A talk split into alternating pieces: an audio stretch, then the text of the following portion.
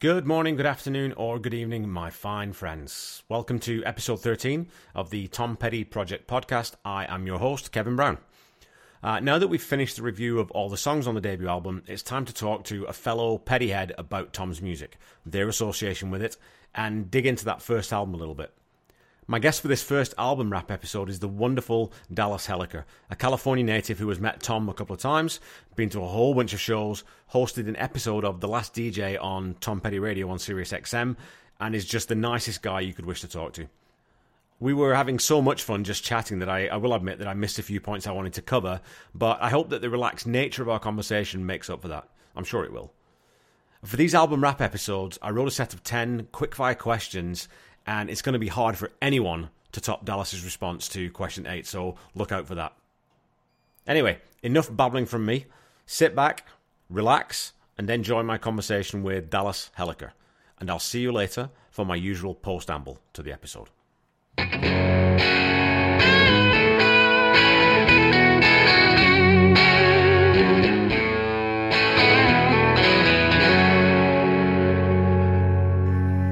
Okay, so I was uh, born in California, raised here um, in the Sacramento area, kind of out in the country, about 20 minutes from where I am now in Elk Grove, which is kind of just south of Sacramento.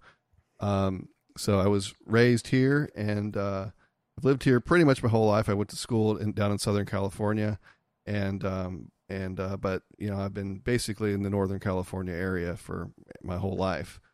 Um, music wise, um, you know, I kind of grew up in a, I was, you know, one of three boys in the family, and my dad was a big music fan, and so he'd have his record player, and he would play all kinds of music, classical music, jazz, folk, um, and a lot of classic rock. And so I got a, a big dose of the Beatles and the Stones and Led Zeppelin and Fleetwood Mac and you know, every, you know, even going up to Canada, like the Guess Who, and you know, Yep. all kinds of of um, the the classic rock uh, artists, and Tom Petty was just you know one amongst the mix, you know, and we listened to the classic rock radio, and so I was familiar with the big hits um, that they play on the radio, but I I didn't go too much deeper than that, um, but uh, I was familiar with his music, and then over time I kind of started listening to Wildflowers like I when I started driving, you know, in high school. I had that CD and I listened to that, and then that kind of kind of got me into, you know, deeper into the the petty world. And uh, from there, I just kind of went through every album and kind of got kind of obsessed with it, and and uh, and uh, you know got familiar with the whole catalog. So was that that was the tipping point then? Wildflowers, you would say that was that sort of was that your sort of Damascene thing where it's like, oh wait, this guy's really, really, Yes. really good. that did it. That Wildflowers, I was probably 16 and and listening to Wildflowers, and that I just would listen to it over and over. I just loved every song on that on that album. And then 99 when I graduated high school, Echo came out and that was great too. It was kind of like a you know, a little bit more of a garage band type of follow up to Yep. um, Wildflowers, but very solid also. Love that. Loved Echo. And then um, from there, I, I just kind of went back and went kind of in reverse order, but I kind of went back to each album, you know, going back in time and, and would spend a few weeks, uh, maybe a month with each one and just listen to it over and over. And I just, that was just my kind of my soundtrack. Yeah. And by then, like the iPod had come out and I would just load up everything on the iPod.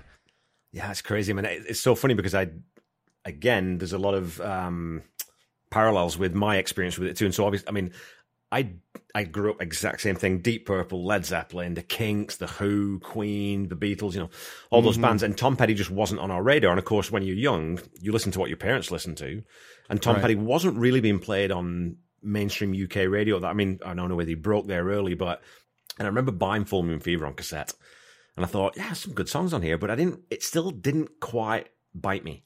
And then about, and unfortunately, it was it was quite recent, but about eight, seven or eight years ago, I did the same thing. I thought, well, I'm gonna, I like Tom Petty now. I've sort of absorbed more of his music because I listen to it's it's more um, prevalent on Canadian radio, and, and a lot of my friends would listen to him. So I went back and thought, well, I'll just start listening to the albums.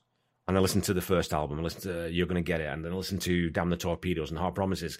And at that point, you think, well, wait a minute, this this is not just sort of a, a greatest hits kind of musician.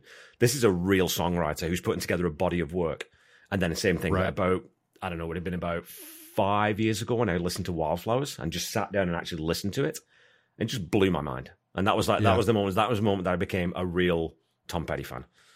And it's, Right, just, and it's a the- perfect album. and it's it's a lot, it's different than all, a lot of other artists. Like I'll I'll buy an album and there will be a few songs on the album that are great and some that are okay and then some that are clunkers. You know, you know you heard all the the songs on the radio. I did and the greatest hits. You know, you hear that so many times. Those hits become so a little overplayed. You know, they're great songs, but you know once you've heard them hundreds of times, it loses a little of the appeal. But then there you go to that second tier, and there's so many. It opens up so many other songs that are just as good as those greatest hits. They just didn't. Uh, they just weren't picked as the singles. the first album's a really good example of that, I think, too, right? Because you know, American Girl, and I, I said this on, on my- on the American Girl episode.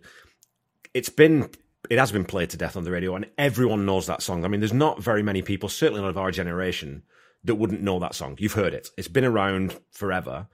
Everyone's heard it. You've heard it in the grocery store. You've Yeah. heard it on Everywhere. Count, I can name three movies it's in or four. But when you actually listen to it again, as a music fan, as a musician with a critical you think it's there's a reason why it's lasted as long as it has because it's a brilliant song. It's brilliantly is. written. It's brilliantly arranged. There's no fat on it.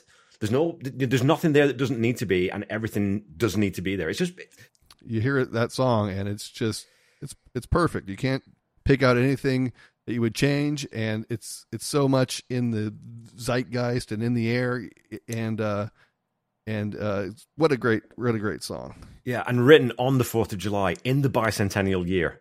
I mean, it just doesn't get more American than that, right? You know, it's just it sort of typifies the, the whole mood of the, what you I imagine the mood of the country was at that time. to finish the album with that song it's like you get to the end and okay wow what's next right it's kind Yeah. of an interesting way to do it probably if you go back and do it again maybe you throw that on first you know in, in like the modern age of like you know how you build an album and you want the best song to be towards the beginning because you want to hook them right away Yep. and uh and that wasn't the case and there's probably a lot of things that are you know decisions that were made that are Well, it did in the end. And I mean, and I asked that question, and I was when I was talking to John Scott, I totally forgot to bring that up with him because the track order, I totally agree. Like that takes, first of all, balls of steel to put that at track ten.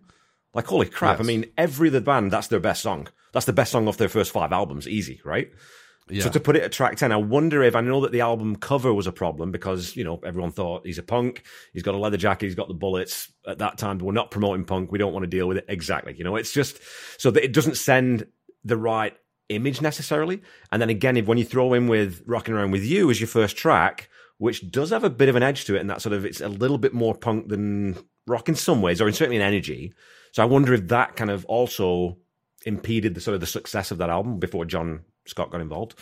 It, it it might have, and it's it's an odd one to start with, kind of to Yeah. me. I mean, it, it does take a while to get to, like you mentioned in when you in your review of that of the first song, takes a while to get to the, the even when he comes in to start the the the, the first verse, Yeah. and um, it takes a little while to get going, and it's really kind of an odd song in the Heartbreakers catalog in the grand scheme of things. Like it's not really like anything else that they have.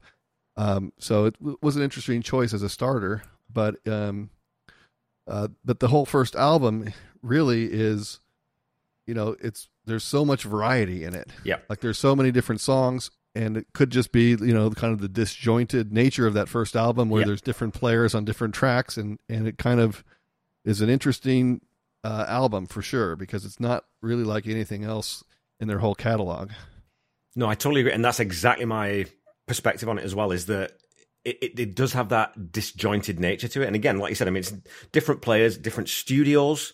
You know, in Mhm. different sort of, you know, Tom Petty was originally on some of the tracks. Well, they were going to promote him as a, a solo artist, and Right. then he sort of got the Heartbreakers after you know the first couple of sessions and brought them in and everything. So of course that's going to change the dynamic of how you play with a band versus session guys. It's one of those weird ones that even though there isn't like a through line and there's not a consistent feel. You got in Damn the Torpedoes, Hard Promises, you really get that sort of sense of an album. Weirdly, it's bigger than the sum of its parts. You know what I mean? Like it, it, it still hits because it's so weird and because it's so different. I think, and you, are not listening to the same song over and over. And again, I don't know how any serious music person back in the day at these labels listened to that album and just didn't see that lightning in the bottle that they talk about. Because seriously, if you breakdown, as soon as you get to breakdown, okay, rocking around with you, I can see maybe you can think they're a bit punk. As soon as you get to breakdown, this is that's a legendary blues track and it's straight up blues. So how do you how do you draw a punk line there? You know what I mean? Right. And and then when you get to hometown blues, it's mm-hmm. you know it's completely like almost country type of Mudcrutch type yeah. of song. It's so a shuffle. It's, it's, a great little shuffle, right? You know, you move your shoulders to that song, right? And then, and it's very deep album. You know, there's, yeah, there's the two big hits, and then anything that's rock and roll. But you got the Wild One Forever, and you got Fooled Again, and you've got Luna, and you've got you know, yep. It's, it's it's very deep album, and um, it probably doesn't get as much credit as it should, uh, just because there's so much other, so many other big albums to compete with in their yeah. whole catalog. Just the sort of the production value and, and of course i mean tom's talked about and mike campbell's talked about this they just became so much better musicians. They they learned they were better at their craft they're better songwriter you know stan became a better drummer over time mike became a better guitarist and of course that's going to happen as you play thousands and thousands of shows and thousands of hours so to sort of and I, I think i got in a little bit of trouble on the Tom Petty Nation by I published my ratings for the first five songs because I think the first side of that album is the you know weaker of the two sides, I think. Mm-hmm. And again, if you're going to put that album up against the, the the best albums that he wrote, it it's not it's not there yet because they're a young right. band and like you said they're they're in the studio and you're telling Mike Campbell, well, yeah, you've got we can give you eight tracks of guitar. Of course, he's just going to go crazy. It's a kid in a sure. candy store, right? So yeah. it, it, doesn't lend itself to sort of being um, overly selective about what you're doing. I think, which which they did when they, when they really hit on things like American Girl, and I would say Fooled Again. That's when they do trim things back and just focus on what's the bones of this song. That's where the strength is to me. Right. Well, I mean, like Tom Petty Nation, the group is they're so they're so positive. Like it's such a positive group yep. that if you are rating a song lower than you know that could be someone's favorite song. You yeah. know, so it's but you're, like you said, they can't all be tens. You know, you have to compare them. Uh, if if you rate them all a ten, it's not gonna meet. It's gonna be meaningless. There's no point in rating it. But you know, objectively, uh, you know, hometown blues isn't as good as American Girl, and there's going to be a, a, range there of, of ratings. So it, it's it's tough, but uh, it's a tough crowd when you're saying anything that could be perceived as negative. Yeah, but sure. it's just uh, trying to you know trying to do the rating. I like it right, and it generates some discussion, and people can debate it. And uh, yep. maybe you're being unfair to that one. Yeah. Um, you know, I think if you you know rated American Girl a six or something, then you probably would have gotten thrown out of there. But uh, but uh, okay. yeah, I mean, just in general, though, I mean that uh, the the idea of the podcast, I think, is is wonderful because you've got this it's a massive undertaking. You know, you're going to be once a week for I don't I don't know how many years it is, but it's a it's a it's a long long run. But I mean, it's it's kind of great because um, you get to really dig into the songs and um, just you know the the first uh, album was you know your reviews are are just so spot on, and you have mentioned things uh, musically that I wouldn't even have noticed if I you know you know, and I've heard the song so many times, so I, I get to hear it again and hear new things, and uh, it's good to kind of spend 15 minutes a week celebrating these songs, and you know, you're kind of taking your time. You're not rushing it. You're just going to go through the whole thing, and uh, it's it's fantastic. It's the the first podcast I click on when it when it comes up on my feed. So it's uh it's been great so far. thanks, man. I, yeah, I really appreciate it. I mean, and you obviously you know as a podcaster yourself, you throw these things out into the world, and you don't really know if anyone's going to hook into it. So when you actually get feedback from people who've clearly listened to what you're doing, it's, it's nice. You know, it's it's really sort of it's gratifying. And I think that as you say that, for me, getting into those songs at that level and really sort of listening. To, okay, I'm going. To, all I'm going to do is listen to the drums now. What's Stan doing? What's he doing on the hats? Where, where's the what's the tempo coming from? Where does that come from? What's Ron doing on the bass? And usually, what Ron's doing on the bass is as little as possible, just to hold things together, which is he's just he's just be- one of the best pocket bass players of all time. But really, it gives you I think, a much more rounded appreciation for the music. And that's one of the reasons that I just decided to do this. Was like, well, you know, if, when you listen to music at the level that a musician does, and I'm, uh, you're a musician too, I think you, you play guitar or I, I do a little bit, yeah. Yeah. So you, you just you do tend to listen to music a little bit differently because you can separate it out, which I don't think non musicians do that quite as easily or as readily.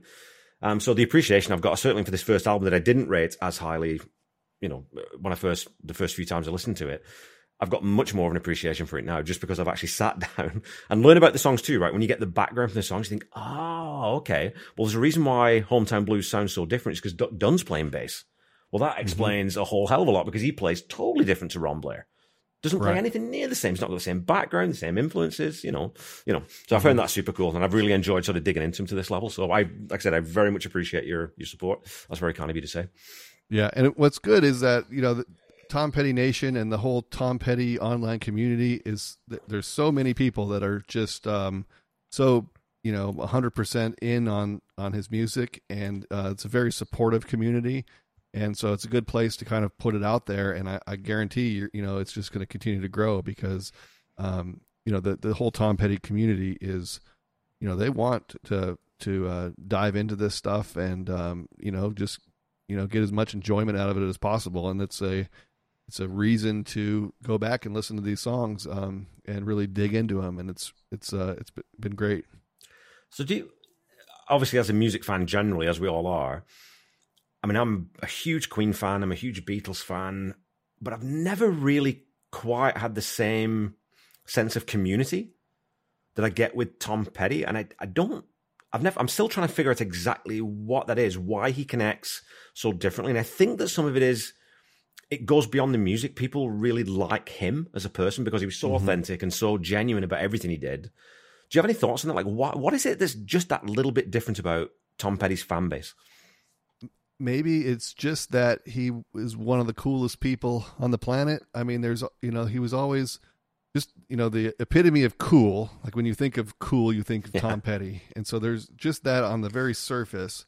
But then I think his music spoke to people in so many different ways. Like his songs are so open. You know, they're they're not super specific, so they can really mean a lot of different things to a lot of different people. And uh, and it just comes across as so personal that you kind of feel this connection with him. And then he was always on the, on the side of the fans. He was always trying to keep the record prices low and keep the ticket prices low, and you know he was always kind of the man of the people. And I, I, just think that that kind of translated over you know the forty years. Um, you know, people kind of glommed onto that, and it seemed like to me that over the course of his career, it, he only continued to get bigger and bigger, and the fans kept getting younger and younger. It wasn't just at these shows, it wasn't just, you know, 50, 60 year olds going to the Tom Petty concert. It was younger people. Um, and his music spoke to multiple generations. When did, when did that change for you then? So obviously, you know, we all have bands we love growing up. And it's it tends to be, you know, I mean, the first time I heard Black Dog on Led Zeppelin 4, you know, your first time you hear that opening riff, it's just, it's like, oh, this is for me. This is my music but you don't I, I, didn't connect with the band until much much later in life when i started listening you know i started playing drums and now i'm into john bonham and you started reading about the history. Do you remember a point when it became more more than the music for you and you sort of sort of fell in love with tom petty as that sort of advocate and as that person? Yeah so it was all only the albums to begin with. I listened to all the albums and it was just the music and i didn't really know the band that much. And then in 2003 they put out that soundstage concert uh, on PBS and um, the Chicago shows. They uh, there's a couple shows that they recorded and kind of spliced them all together. Yeah, and put out this DVD that I bought and watched, and that just uh, all of a sudden it's about the band for me because just the musicianship and you and there's certain songs on there. They're they're all good. There's so many covers of like old rock songs and yeah, blues songs and stuff that were fantastic. Every song on there is great, but you see like the communication between the band and you see the dynamic between Mike and Ben and you know that just that you can see them holding back and kind of making space for each other and all working together and the eye contact. And yeah. it was just that that that show the way they recorded it and you know perfect. Well, it wasn't even perfect HD. I, I think they need a Blu-ray one there. That you know, there's could be another better version of that. But even at, at the time, it w- looked so good and it sounded so good on 5.1. It was uh, that did it. I was like, okay, well, this I got to see these guys. And so I didn't see them until they came to Sacramento in in 2005. But Okay. um, but uh, and then that first show, that was it. You know that that was uh the best thing I've ever seen. And from then on out, it was go to as many Tom Petty shows as I can. And it's a, really good point there. I think that the idea that it's a band, there's there's a, a it might be that show you're talking about the the PBS. I th- when he, when they do Walls, Mm-hmm.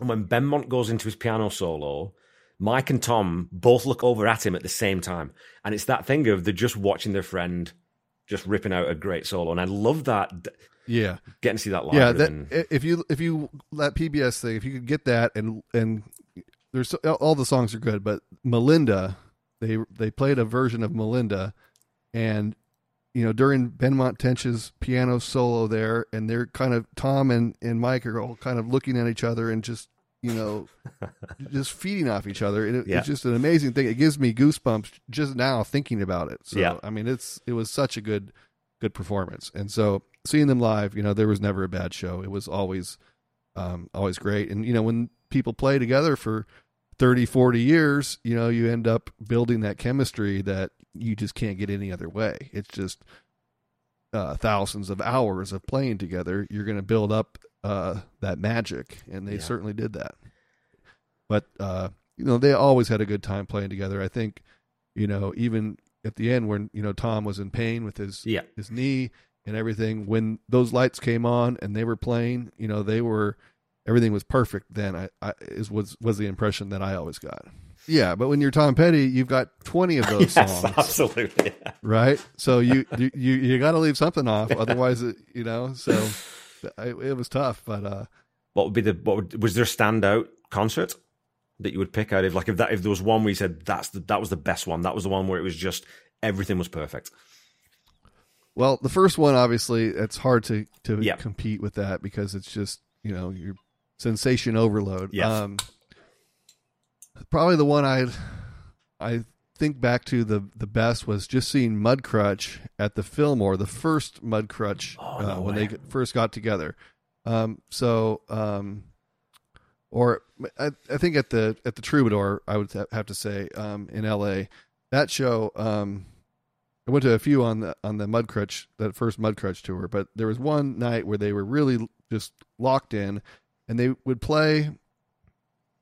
They would play covers like they didn't play any Heartbreaker songs. They just Right. played covers and their Mudcrutch one album, and Right. that was it. They didn't play. They did not want to lean on anything else. So they did Bob Dylan songs, and they did, um, you know, whatever they came to mind really. And some of them were like, you know, songs that they had done back in the '70s when they were together the first time, and uh, it was just, uh, you know, you had three Hall of Famers on on the stage, and they were just completely dialed in. But you're they were playing to 600 people or you know 400 people, Yeah. and um, and uh, the energy in that room was was something else, and it was just so such a small intimate thing that um uh that was that's a tough one to tough one to beat, and it didn't play any hits. You know, the first time I went to the Mudcrutch show, I maybe heard the album the day before, maybe you know, it was like Right. brand new songs, so I didn't know any of the songs that they were playing, but it was a very unique experience. Yeah, and it- I was thinking about that too. Like, how cool is that to to be at that level that Tom Petty and Mike Campbell and Benmont Tench were, to, to turn around and just say, you know what we should do? We should get Tom back out and we should put Mudcrutch back together and just go tour that and play 600 seaters. Well, really, that, that, you're not doing that for the money. That's just for the love of playing I- and the I love of playing with your they- friends, They right? were losing money on Yes. that whole venture. yeah. I think even losing money on you know when they did the the Fonda and the Beacon at the end. You know, it's such a big operation that Yep. to to play a venue that small and only sell you know twelve hundred tickets instead of fifteen thousand. You know, you it's it's hard to make that make that work. But Yeah. you know, they wanted to challenge themselves and and and change things up and do things differently and be able to play a, a set list that featured a little some more covers or some lesser known songs and that allowed them to do that, and and it was was certainly great. I'm I'm sure at some point we're going to see some live releases from some of those uh, later runs because there was some great great songs that they played on those shows. We're gonna yeah we're gonna pl- play Bo Diddley and we're gonna play JJ Cale and we're gonna play all these old acts. And I don't know about you, but like there's all these artists that they were that they were inspired by. And I always do this when I go down rabbit holes with artists. You get into well, what were their influences? Where does that come from? Oh, holy shit! I can hear that. That's oh yeah, that's I understand where that comes from. Now. That Bo Diddley beat. Yeah, I hear that mm-hmm. now. I know where that's coming from. You know. So I mean, um, that was uh, in April 2008 and we were at the show, and um, there was uh, we were kind of in the troubadour waiting for the show to begin, and I was you know drinking a beer, um, talking to my friend Jeff, and we were talking to this couple that was there, um, just kind of shooting shooting the shit. Uh, the guy turns and kind of knocks my beer and and uh, spills it, and uh, so he goes and he buys me another beer. I said, "Oh, thank you so much," you know, and we're chatting, and then the show starts, and about and great show and then we're about halfway through and the guy turns to me and says hey uh, prince is about to take the stage at coachella. Uh, i've got a helicopter standing by and we can get there by the time it kicks off. I think i uh, turned to the guy and said no we'll we'll stay for mudcrutch. I've gone back and looked at the youtube clips from coachella that night. Yeah. And and prince when prince played and it looks like it was a good show. But I'm very, I'm happy I stuck with Mudcrutch. I always think that you know there's that clip obviously at the was the Hall of Fame when Prince and Tom play while my guitar gently mm-hmm. weeps.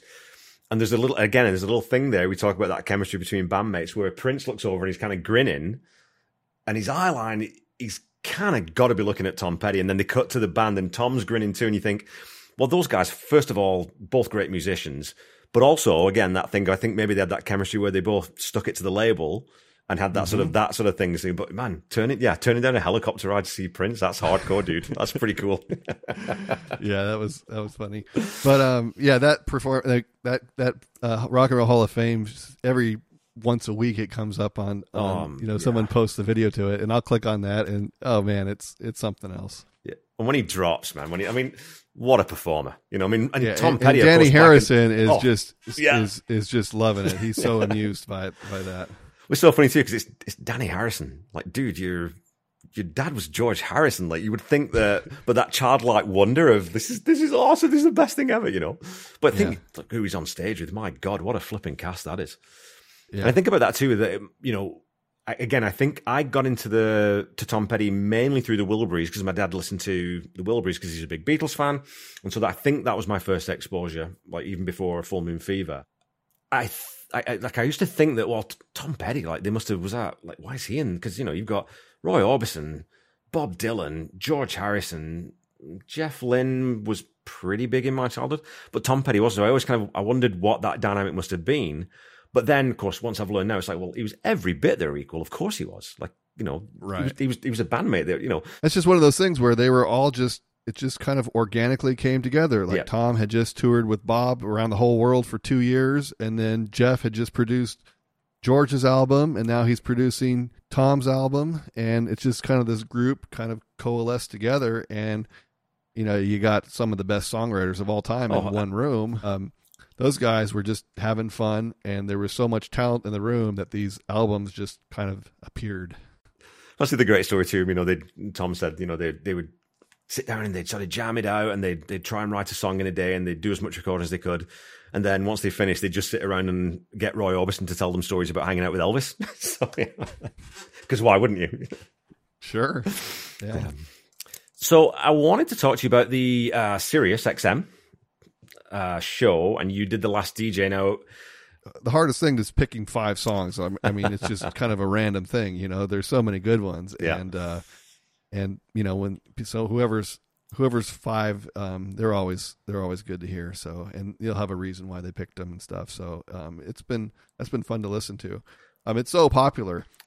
People every all the time are posting on on Tom Petty Nation. Um, you know, hey, how long did it take? I yes. submitted it four months ago, and they're doing three a week, and um, you know, but it's there's a, a big backlog, yeah. and uh, so it, I think you know, you got to just be patient, and and your time will come. So talking about that, then you said like picking five songs is damn near impossible because it just depends on what mood you're in, what you want to listen to. How did you attack that then? Did you did you sort of think, well, I'll pick five songs that are sentimentally important, or five songs that fit as five songs, or is thematically? How did you attack it? I was trying to put together a entertaining half hour that would allow me to kind of tell my Tom Petty story through the songs. So I I uh, I started out with "Time to Move On." Okay. Um, I uh, "Time to Move On" was my favorite. The first time I listened to Wildflowers, I have a different favorite now, but the first time I heard it, that was my favorite. You know that um, uh, I just love that song. So I did that Yeah. one as my first song. I played "Listen to Her Heart" because I was trying to mix in like a a hit. You know, I didn't want to do five obscure songs, so Yep. I picked a really good uh, uh, hit song to play, and then I went into um, down south. I played a live version. I wanted to have a live version, so I played uh, down south off the live anthology. And um, when I met Tom, that I I told him. Um, no, I didn't. I didn't tell him that. I told him I liked the trip to Pirates Cove, so I played Yeah. uh, the trip to Pirates Cove, and then I also played. I finished it out with um, Shadow People, which the second time I met Tom, I said I told him how much I like Shadow People. So the two songs that I told him personally that I liked, I told him I played those two, and then a hit, a live one, and then uh, then the the song that kind of got me into it. So that was kind of my my set list there. Super and cool. uh, as Yeah. soon as they announced it, you know, I was like, uh, I, I sent the email in, and they wrote back, and you know, I said okay, and then I, I spent probably it's a half hour show. I probably spent like eight hours recording it because I would go it over and over, and I wanted it to sound like not rehearsed, but you know, so I I wanted to say it enough times so where it was uh it sounded natural and I wasn't reading it anymore, and so it it was a, a process. But by the time I sent it in, it was probably four four months or so until I got picked, you know. But um, but it was a, a fun experience for sure. Yeah, it's a super cool segment of that show, and I think you know, and it was like I said, it was the driving idea behind doing this with my podcast is getting that sort of experience from other people. It, it brings that sort of sense of community into into sharp focus, and I think that's one of the things we all love about Tom Petty Nation is sharing those stories and whatnot. Um, going through those songs and then actually meeting Tom and telling him about you know a couple of those different songs. What was that interaction like? How did he receive that? Was he sort of was he sort of very humble about those songs, or did he say anything back? Or He um he was very kind of very kind of shy. Like uh Yeah. you know, they came in and we did this at like a, a radio studio in LA and they had like maybe 20 folding chairs and we all sat there and then they would he sat across maybe 6 8 feet away at a table with the microphones and Yeah. Meg Griffin the host and they um they would ask it was a buried treasure uh, fifth anniversary show so they would chat a little bit, tell some stories, and then they'd play a song. And Tom would go out into the parking lot during the song and probably have a smoke, come back, right, and then they keep chatting again. And then they would pass the microphone from one person to the next, and we would ask our um, our question on the air. And then Tom would answer it, and then they move on to the next person. And then afterwards, um, they had kind of a, a meet and greet where they gave us this album and the second album, and then I brought my "Damn the Torpedoes" album cover, and uh, so they got to go through and and he would sign something for us, and then it was at that point where, you know, I could say a couple things, and I- so I said, um, and Mojo had just come out, and I said, "Hey Tom, a huge fan. Um, love Mojo, and I really like the trip to Pirates Cove." And he said, "Oh, you know, great. I'm glad you like that, or whatever." And then he signed Yeah. my album, and then that was it. You know, yeah, and then uh, next person, right? So it kind of moved through the line, um, but you know, very nice, but very um, kind of reserved. Uh, you know, we're all a bunch of strangers to him, and uh, you know, he wasn't you know too outgoing or anything Yeah. like that. He was just you know very very nice guy. And then afterward, we went up and took our picture with him, and uh, you know, kind of shook his hand or whatever, and then uh, we were on our way. And then the Tom Petty people, they were very nice, class act. They like took this picture here on the wall here, Yeah. and uh, they they took the picture and then they sent us like a framed picture of us with Tom. You oh, know? cool. And uh, so it wasn't, you know, the they took a lot of time to like to uh, do that, and then they send us uh, like a signed Mojo uh, CD, and you know they just sent us a bunch of stuff, you know, for for doing it. So it was a very very cool experience. Yeah, and like I said, I mean, I know that he was a shy. It's funny, eh, because you always think about that where these rock and roll stars and they're, they're on stage just slaying it night after night, but off stage they're very, you know, quite often quite soft spoken and because they're just they're artists, you know, they're quite sensitive in, in most cases. So to throw someone in like that into a room, uh, like a, stark, probably quite well lit room with twenty people on chairs staring at them.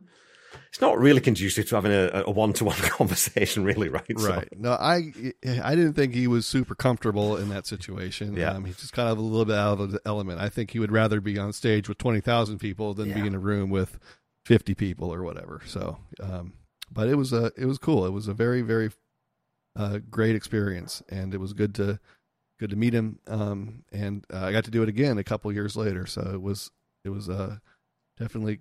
Uh, good that Sirius was able to put on those events, and a couple fans got to go to them. So what was the second event then? Was that because you said that the, the other one was That was uh, the fifth anniversary Sorry, okay, of right. the uh, Buried Treasure Show, right?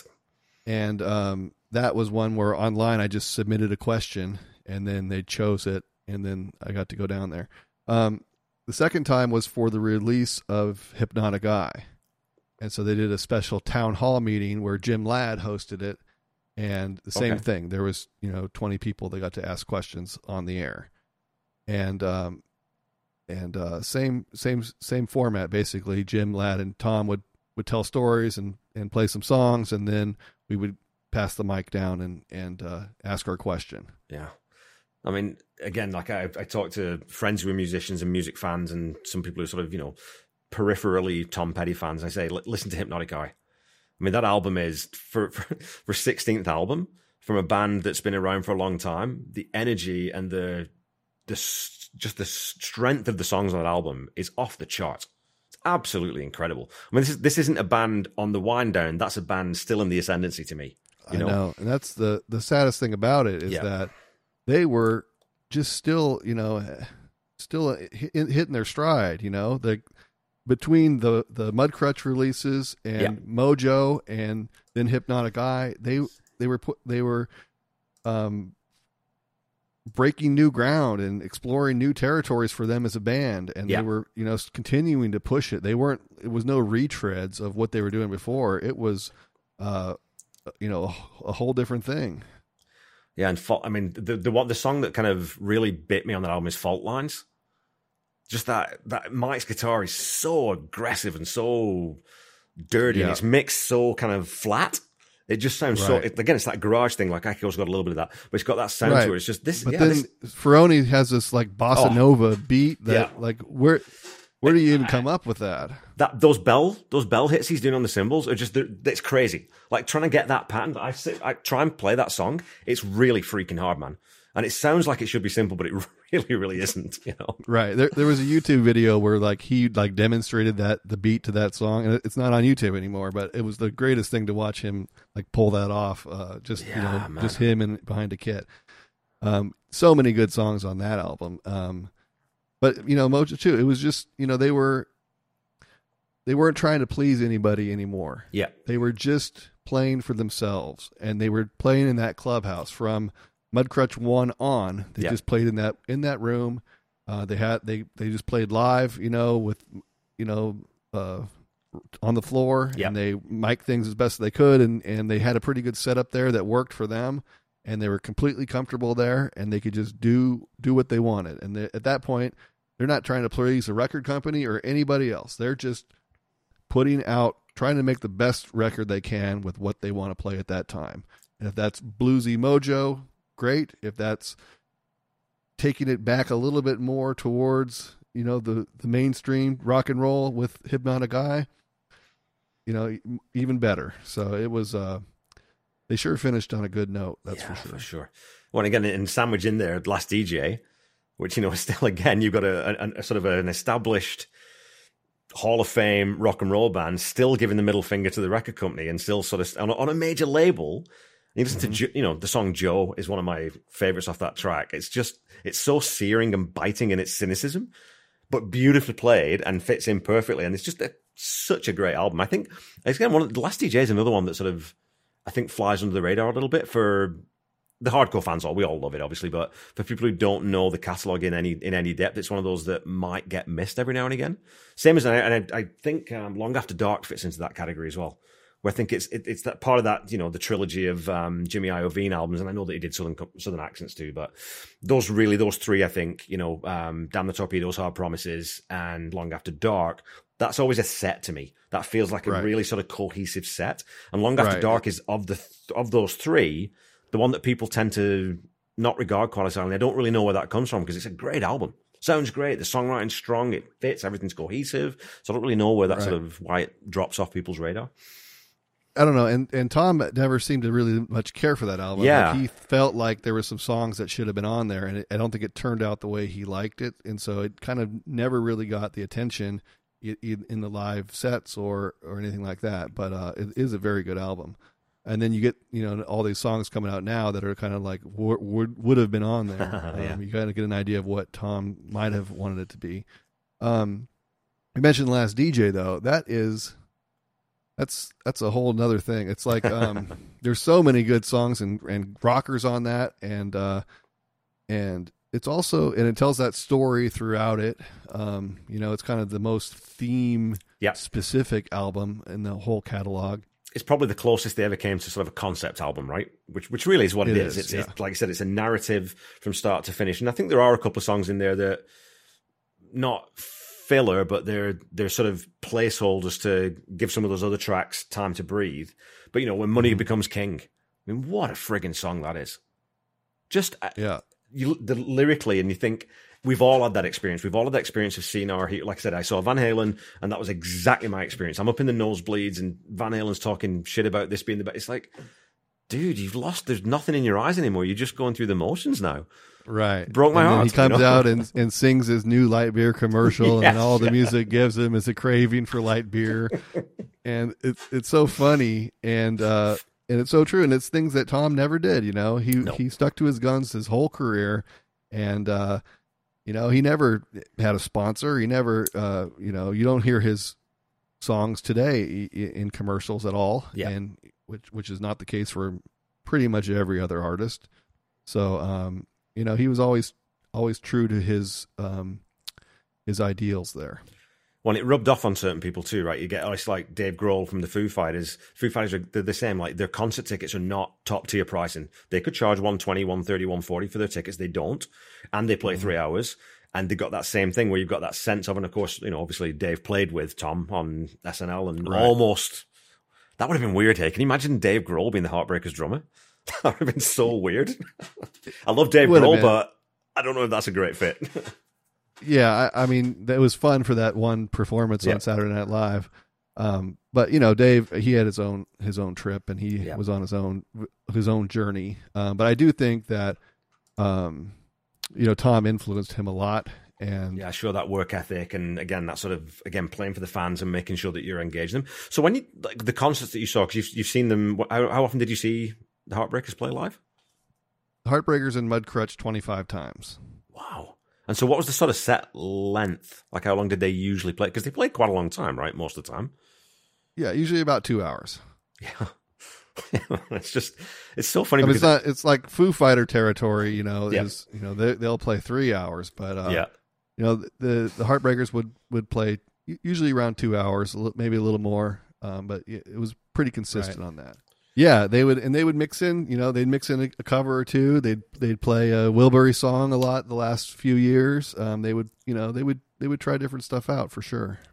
Yeah, my, one of my favorite. I don't think they ever played this one live, but um, uh, "Cool Dry Place" is probably my favorite. Well, end of the line probably, but then "Cool Dry Place" just because it's such a Tom song. You know, it's got that. It it's got that swagger and that little bit of cheeky sort of tongue in cheek kind of thing. But I would have loved to have seen that one played live. Well, I'm going to give you my 10 quickfire questions. All right. So the questions are quest- questions are roughly quickfire. You may take as long as you like to answer. It's not no time pressure. So, okay. Okay. So number one, the the, the awful question: favorite Tom Petty album, and you can only pick one. If you to your grave, you had to pick one, what's the one album you're going to pick? I, I, I guess I, I got to go Wildflowers. You know, that's that's the one. I mean, it's it's a long album. There's so many different styles and, and songs, and every every song on there is great. So there's um, you, you can't go wrong with Wildflowers. Right on, That's man. the one. Okay, question two: Mudcrutch or Traveling Wilburys? Uh, Mudcrutch. Okay, Uh, I love that band. Um, I saw them. I don't know six or seven times, and uh, you know those two albums. There wasn't. You know there was uh, plenty for just two albums of material. There was a, a lot there, and, uh, and so much good music. And uh, you know it's cool having Tom play the bass. and super cool that he obviously at that stage sort of stepped back a little bit from complete control of the songwriting and allowed Right. in a lot more of the contributions and even the vocals from the other from the other guys in the band. Right. I think in the original Mudcrutch, Tom had a lot more. He took more center stage. Yep. Um, but uh, when he brought them all back, he kind of said, "Oh, I'm just going to be one of the guys here, and uh, everyone can contribute a song on, on that second album. Everyone Yep. wrote a song, and uh, you know he he wanted to kind of step back and play the bass and let other people, you know, share the spotlight. And it, you know he didn't have to do that, No. but um, it's one of those things where I think maybe he always kind of regretted how Mudcrutch ended, and he wanted to kind of come back and revisit that, and uh, and he kind of felt that there was some some something that he had left behind there that he needed to explore, and, and he got to do that for a couple albums, which was great. Okay, question three: If you could join the Heartbreakers on stage for one song, what would it be, and what instrument would you play, or would you sing? Uh, I would play the guitar and sing "The Waiting." Uh, I think that's like my my go to karaoke song, and uh, I I do a pretty good job of it, and I can play it on the guitar pretty well. So I think I could I could do a serviceable job on that. Right on, man. Yeah, that's one of my one of my top, probably top ten, top fifteen songs for sure. Um, and you've seen obviously you've seen a lot of Tom Petty concerts, so this you might actually have an answer to this that is someone you have seen. Who would be your dream opening act at a Tom Petty concert? Well, you mentioned Foo Fighters. I think it's hard to go wrong there. I think uh, I'll, I'll take them. It'd be very long. On, uh, it'd be very long concert. Very long, yes. Um, in 2017, I went to Bottle Rock in Napa. It's a festival there, and uh, the Heartbreakers played Saturday, and the Foo Fighters played Sunday, and uh, so that was a, a pretty good lineup. Double whammy here. Okay, your next question is favorite band member other than Tom. It's unfair. It's uh, it's tough. Uh, I'm going to go with the co-captain, Mike Campbell. Um, I think without Mike, I don't think it it would not have been the same the same thing. I think he, I mean, he co-wrote a lot of songs with Tom. Um, you know, usually a couple on every album. Um, but um, but just that having that master guitar player, uh, and and and his guitar playing is such that it's not a virtuoso guitar playing. He he pulls it back and plays just what you need to fit that song. Yep. And without that, I think the Heartbreakers are missing a big part of it. Like I think that having that extra piece there, not only do you have a great songwriter, um, and and great songs, but you have that extra rock and roll, uh, perfect guitar part for the song. And I- don't, it doesn't work as well for me without that. I think Tom realized that too because he glommed on to Mike from the beginning and says, "You're in my band forever." Yep. and and he was there the whole way uh, through everything. He went a whole career, and then Mojo, he's like, "All right, you know, you just got the your the guitar you always wanted. Go ahead and open it up and shred." And and he did, you know, and uh, and that was a very cool thing about Mojo. But yes, I mean, Mike was always there, even when it's a it's a solo record. It's still Mike Campbell and and Tom. You know, throughout Yep. the whole thing, it was always Mike was always a, a big part of it, and he was always always at his side. Yeah, it's just that And, symbiosis, right? That just that natural sort so- of, and again, just good friends. Like they genuinely loved each other and they're and they were tight. So, and that makes a difference when you're writing with someone. Sure, uh, they were brothers. I mean, Yeah. they they without a doubt that's the case. Alrighty, if you could go see any Tom Petty concert from history, which one would it be? So one that you, the one that you didn't go to, which one would you go to if you could pick any? when they played in London, they played at uh, the um, I don't know if it was the O2 or Royal Albert Hall or something on one of those early tours, like Okay. maybe 1981. And there is some, um, there are some cuts from that on the live anthology, uh, and just to be able to see that era of them because I I didn't see them till 2005, so it was back, you know the the post last DJ. Ron is back.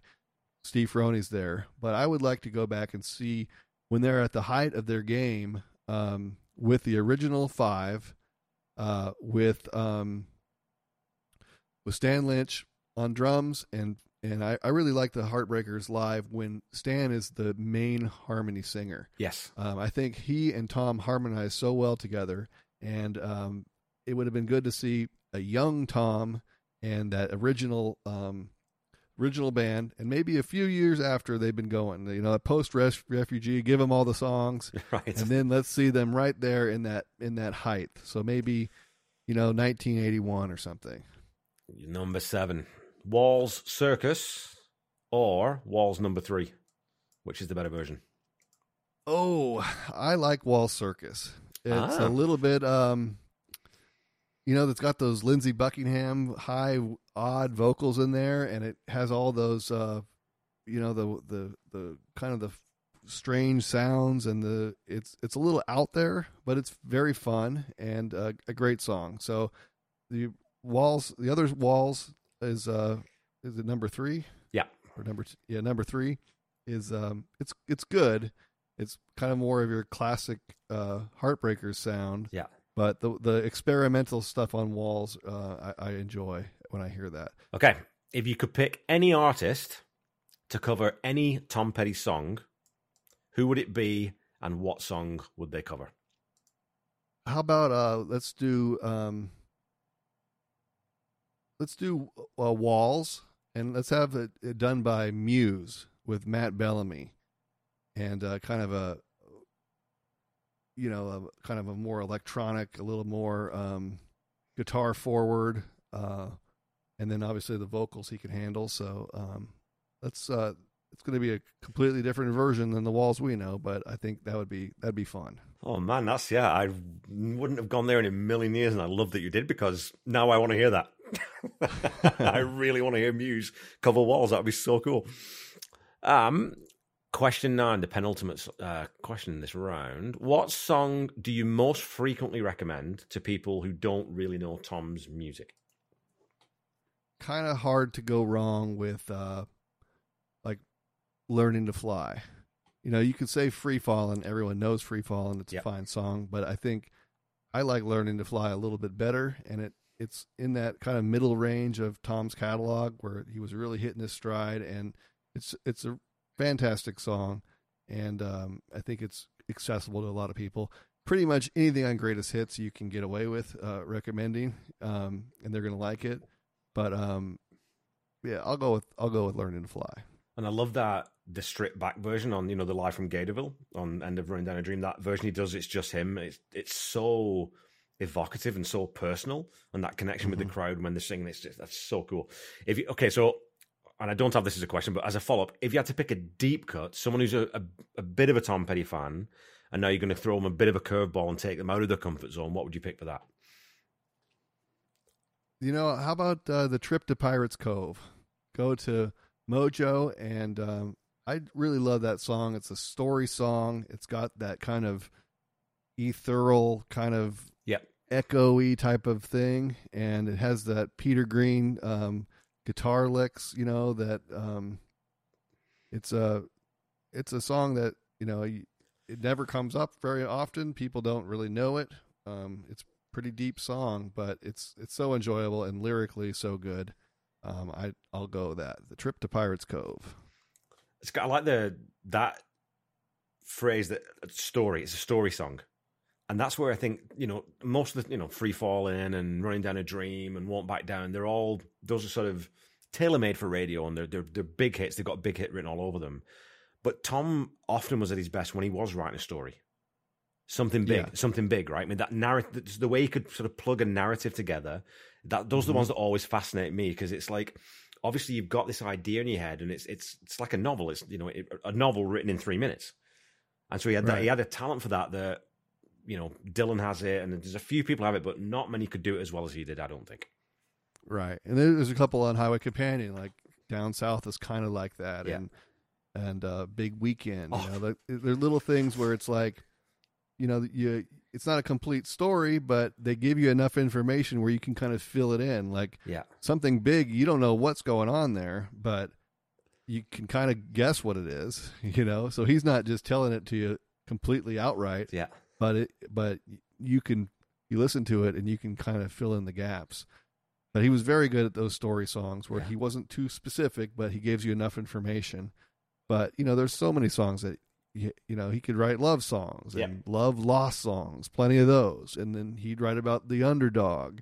He'd write a, about, uh, you know, coming of age. And he would co- write about uh, reminiscent, looking back at the past. You know, there was like themes he would use, you know, throughout throughout his whole career. And there's just there's just so many, so many good ones. It's so unusual to have that too, right? When you've got, you know, you have great songwriters you have great vocalists, and again, I think he's underrated as a rock vocalist quite often because he was a phenomenal singer. And then you have great performers, and it's not often that those three all land at the same time, you know. And you've got Freddie Mercury would be a good example of that, and and I think that again, like like you said, having that sort of broad palette to choose from of songs that he could write, and mm-hmm. then get out on stage and perform.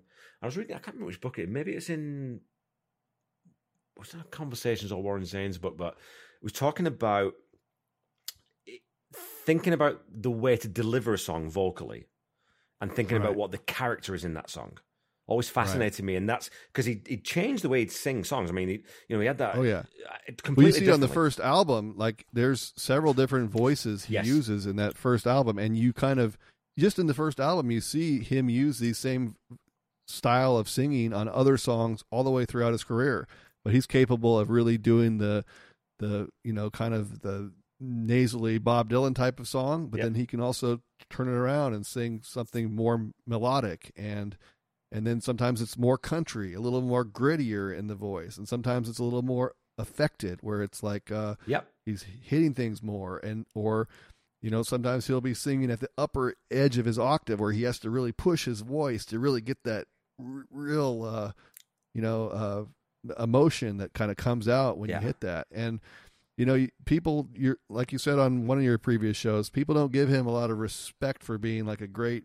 singer, but he's able to use his vocal talents to, you know, an, an amazing range of of uh, styles. His phrasing was impeccable. Like the way yes. he could yes. he could take his lyrics and and phrase it you know, in just the right way to where it works out. It just works out for the song. And you see so many people cover his songs that don't they don't have the phrasing right. You know, yeah. they don't they don't they will do it differently than he did it and it's not as good. Yeah. And you don't it's one of those things that's very underrated in music in general is being able to take a lyric but then get it to fit the song in a certain way. And he was really really good at that.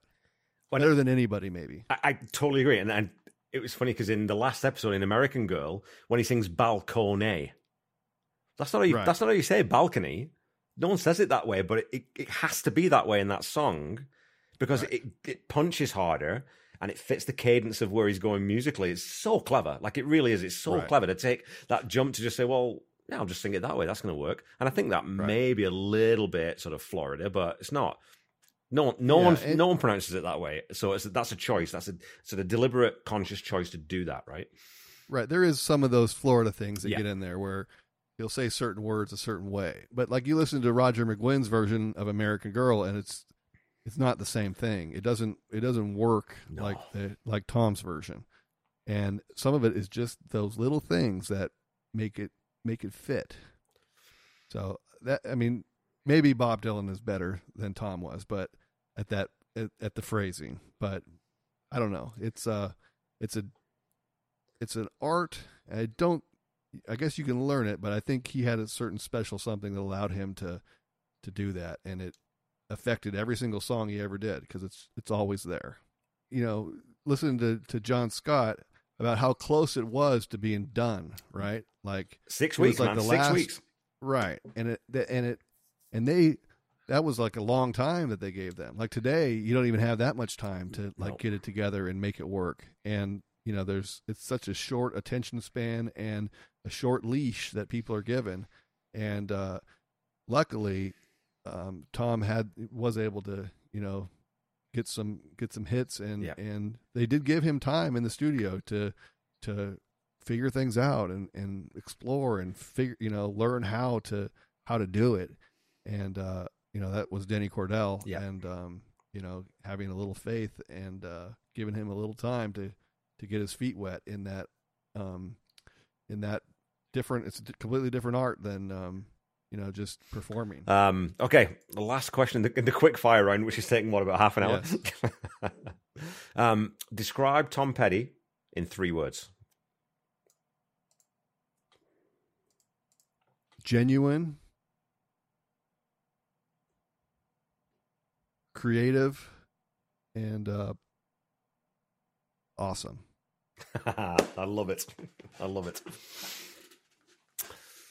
Right on, man. Okay, so we'll finish up. I just wanted to sort of give you the chance to tell my listeners about, and I'll probably cut out some of the preamble that we had, but, but about your podcast um, and about some of the things that you're doing, anything you've got that you want to get people to listen to outside of the Tom Petty universe.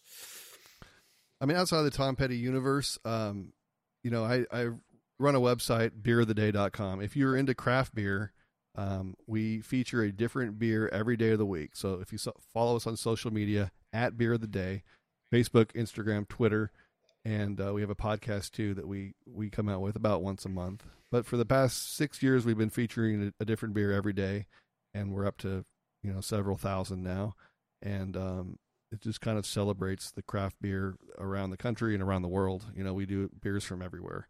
So uh, check that out if you like craft beer. Um, completely not Tom Petty related, but you know, it's it's something I'm into. Right on, man. Um, well, it's been fantastic talking to you. Um, I, I, love that we have this community of people who are sort of brought together by something we all love, and that we can also have the technology to talk across. You know, I don't know. Well, we're probably about two thousand ish kilometers, I would say, probably. Um, yeah. And we found out that we share a lot of things in common, and we've had a great time. And I think that moving forward, I'm really looking forward to doing this again um, with different people, and hopefully, and then, in fact, no, I'm not going to say hopefully. I'm going to say definitely. I'm going to get you back on later on in the in the uh, podcast run, and we'll see where things are. And um, yeah, that's probably about it. I'm always terrible at finishing interviews. I was going to yeah, trail off and just start talking absolute nonsense. you could just cut in one of the sound uh, the the the bu- the bumpers there, yes. and you're good.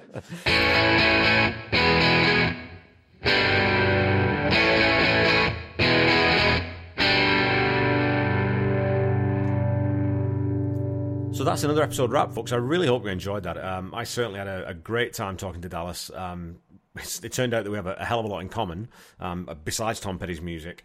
So it was a, a, really easy conversation to have with someone that I really enjoyed talking to, and I hope that eventually, when I get back to California, I can touch base and, and enjoy a, a, delicious craft beer with at some point. Um, don't forget to follow me on Facebook, Instagram, and Twitter, um, or any of those that you're on. It's at the Tom Petty Project, or on Twitter, it's at Tom Petty Project. And please leave a review or a rating if you haven't so far. If you're enjoying the podcast, again, please help me spread the word by sharing this episode or any of the other episodes on your social media. Um, I'll put a few links in the episode notes to some of the songs that Dallas and I discussed, as well as a YouTube playlist of his last DJ set, which is a great five song combo. Remember to DM me if you'd like to come onto the podcast to talk about Tom or a specific album or a favorite concert experience you had. Honestly, I just love talking to other Tom Petty fans. Until we meet again next week, Keep listening to and sharing Tom's music. Try to be kind. Try to say I love you to someone at least once a day. Stay safe and healthy, and I'll be back with you next week to talk about a track from the official live leg album, Dog on the Run. Not to be confused with Dogs on the Run. Uh, that episode is actually dedicated to Paul Roberts, who reached out on Facebook to ask me if I was going to talk about it, so I decided that I would do out of sequence. Bye bye. Müzik